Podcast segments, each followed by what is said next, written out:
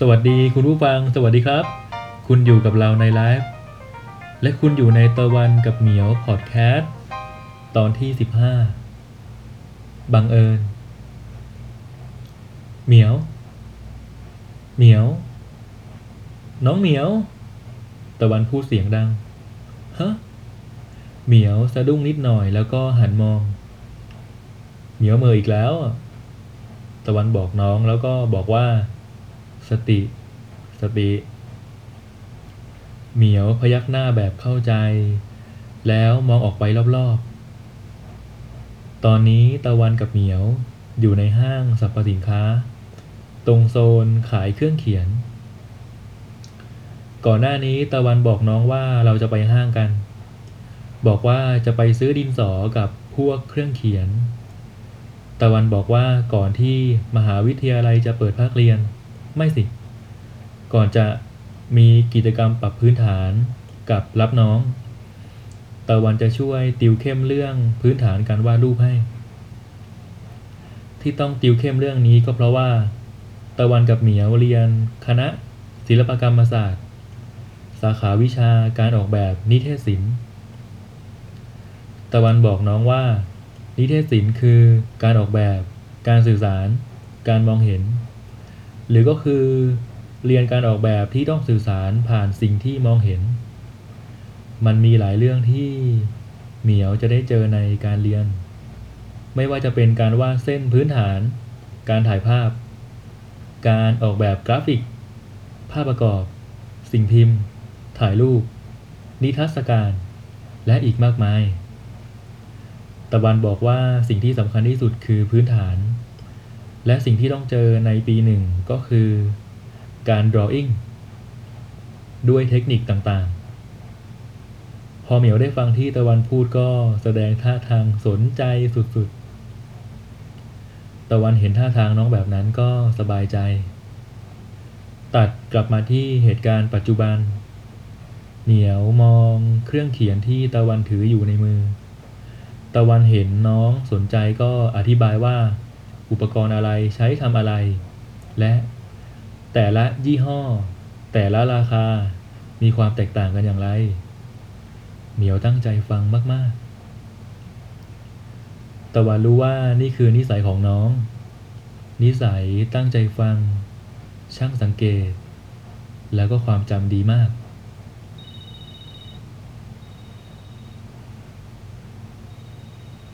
เสียงโทรศัพท์ของตะวันดังขึ้น ตะวันบอกน้องว่าขอเวลาแป๊บหนึ่ง แล้วก็ถอยออกไปพูดโทรศัพท์ เหมียวรับสิ่งที่ตะวันถืออยู่ในมือไว้ทั้งหมด เหมียวมองของพวกนั้น มองอยู่ครู่หนึ่งแล้วค่อยๆคคิดบางอย่าง คิดถึงตอนที่ตะวันบอกว่า จะติวเข้มเรื่อง drawing ให้ เหมียวคิดถึงความทรงจำที่เก่ากว่านั้น เพราะนี่ไม่ใช่ครั้งแรกที่ตะวันติวเข้มหรือสอนให้ ตอนเรียนมัธยมปลาย ตะวันก็เคยสอน สอนวาดรูปให้ เหมียวจำได้ว่า ตะวันสอนเหมียวตั้งแต่วิธีจับดินสอ การเลือกดินสอและอุปกรณ์ต่างๆ แล้วก็เรื่องอื่นๆอีกมากมาย การที่ตะวันทำแบบนี้ มันทำให้เหมียวรู้สึก รู้สึกว่าระยะห่าง ระหว่างตัวเองกับตะวัน ค่อยๆลดลง รู้สึกว่าเขากำลังเอาใจเรา หรือเอาใจใส่ หรืออะไรสักอย่าง เหมียว น้องเหมียว ฮะ อะไร สติสติ ตะวันพูดแบบนี้เพราะเห็นว่าน้องเมออีกแล้ว แต่ตะวันไม่รู้คือเหมียวเหม่อเพราะตะวันนั่นแหละ ตะวันสบตาน้องแล้วก็ยื่นมือออกไป รับของที่ฝากไว้ เหมียวส่งคืนให้ทั้งหมด เหมียว ตะวันเอ่ยขึ้น อะไรเหรอ พี่มีธุระแบบกระทันหันน่ะ แล้วยังไง น้องถาม รอพี่สักชั่วโมงหนึ่งได้ไหม เดี๋ยวจะกลับมารับ เหมียวมองตะวันอยู่ครู่หนึ่ง แต่ไม่ถามรายละเอียดอะไร ต่อไปว่าก็ได้ จะรอให้กลับมารับ ตะวันสังเกตว่าวันนี้ เหมียวค่อนข้างเหม่อแต่ก็ไม่ได้ถามอะไร ก่อนจะแยกกับน้อง ตะวันนำของทุกอย่างที่เลือกไปจ่ายเงิน ตะวันย้ำกับน้องว่าจะรีบกลับมารับ น้องพยักหน้าตอบ แล้วทั้งสองคนก็แยกกัน ตอนนี้ เหมียวต้องอยู่คนเดียวแล้ว เหมียวยืนอยู่ที่เดิมสักพัก แล้วเดินดูอุปกรณ์เครื่องเขียนต่อ สายตาน้องมองกวาดไปเรื่อยๆ ขณะที่ความคิดกำลังหยุดนิ่ง เหมียวไม่ใช่ผู้หญิงที่จะเดินห้างคนเดียวไปเรื่อยๆ แบบไม่มีเป้าหมาย จึงต้องคิดว่า จะทำอะไรต่อดี เหมียวคิดไปเรื่อยๆ จนเริ่มฟุ้งซ่าน คิดถึงตะวันตอนที่บอกว่ามีธุระ ตอนนั้น เหมียวคิดว่าจะไปกับตะวัน แต่ก็ไม่ได้เอ่ยออกไป คิดว่าที่ตะวันให้รอ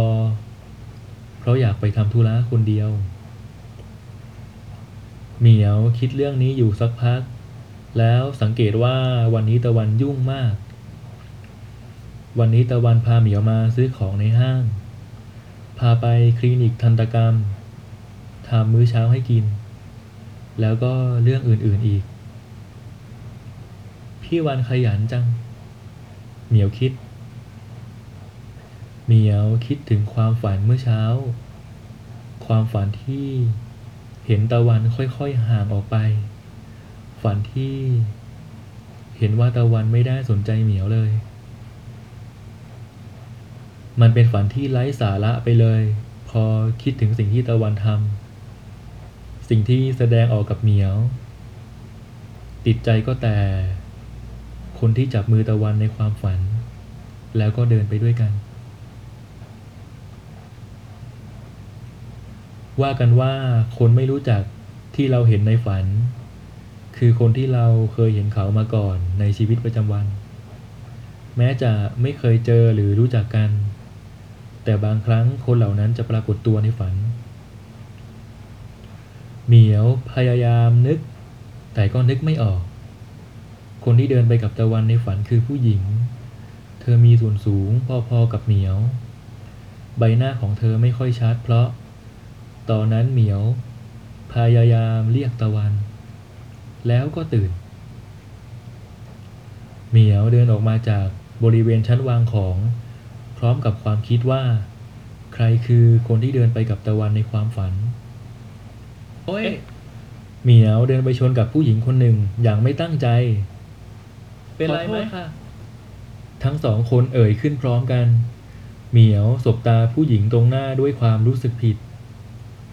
ทั้งสองคนสบตากันอยู่ครู่หนึ่ง เหมียวสังเกตผู้หญิงคนนี้ เธอมีใบหน้าค่อนข้างกลม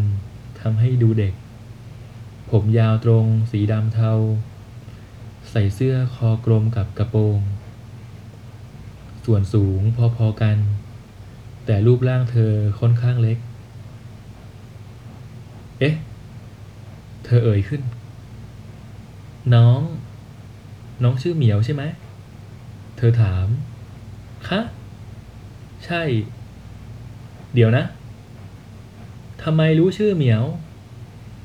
น้องถามด้วยความรู้สึกสงสัยสุดๆ ขณะที่สายตาสังเกตใบหน้าของเธอคนนี้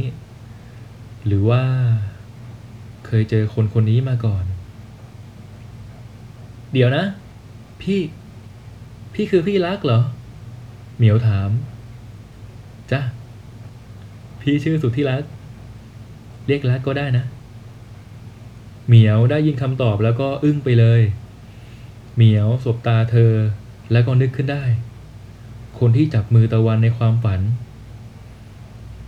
คนคนนั้นก็คือเธอ คือพี่รัก แฟนสาวของตะวัน บังเอิญจังเลยนะ เราเพิ่งเคยเจอกันครั้งแรกใช่ไหมยินดีที่รู้จักนะ ลักยิ้มอย่างเป็นมิตร เหมียวสบตาแฟนของพี่ชาย แล้วก็ทำตัวไม่ค่อยถูก ในใจเริ่มคิดฟุ้งซ่านแล้ว นี่นี่คือคนที่ นี่คือแฟนของพี่ชาย นี่คือคนที่ทำให้ลาเต้ไม่สมหวังในความรัก เหมียวไม่เคยเจอพี่รักมาก่อน แค่เคยเห็นรูป หรือเห็นตอนที่คุยกับตะวัน แต่เหมียวไม่เคยทำความรู้จักกันตรงๆ เหมียวแค่รู้ว่าตะวันมีแฟน รู้จักชื่อ หน้าตา เช่นเดียวกับที่พี่รักรู้จักเหมียว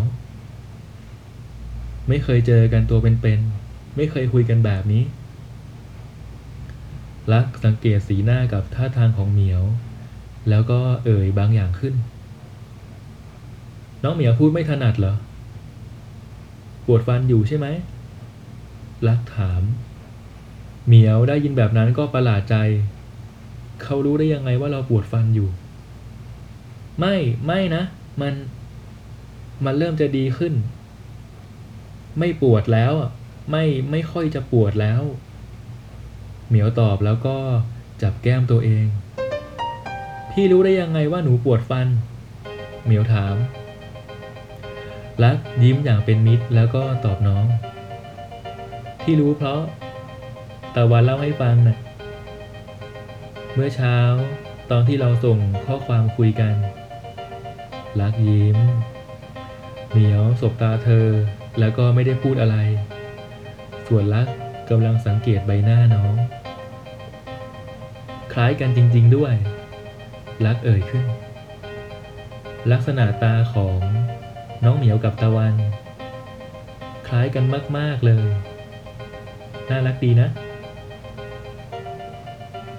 เหมียวสบตาพี่รักแล้วก็แก้มแดงขึ้นนิดหน่อย เพราะเห็นว่าเธอกำลังยิ้มให้อย่างเป็นมิตร แถม รอยยิ้มของเธอก็ น่ารักอีกด้วย รักสังเกตว่าเหมียวอยู่คนเดียวแล้วก็เอ่ยขึ้น ตะวันไม่ได้อยู่ด้วยสินะ เอางี้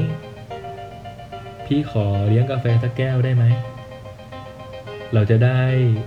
มีเวลาทำความรู้จักกัน แล้วก็มาเมาส์มอยคุณพี่ชายกัน รักพูดแล้วก็ยิ้มอย่างเป็นมิตร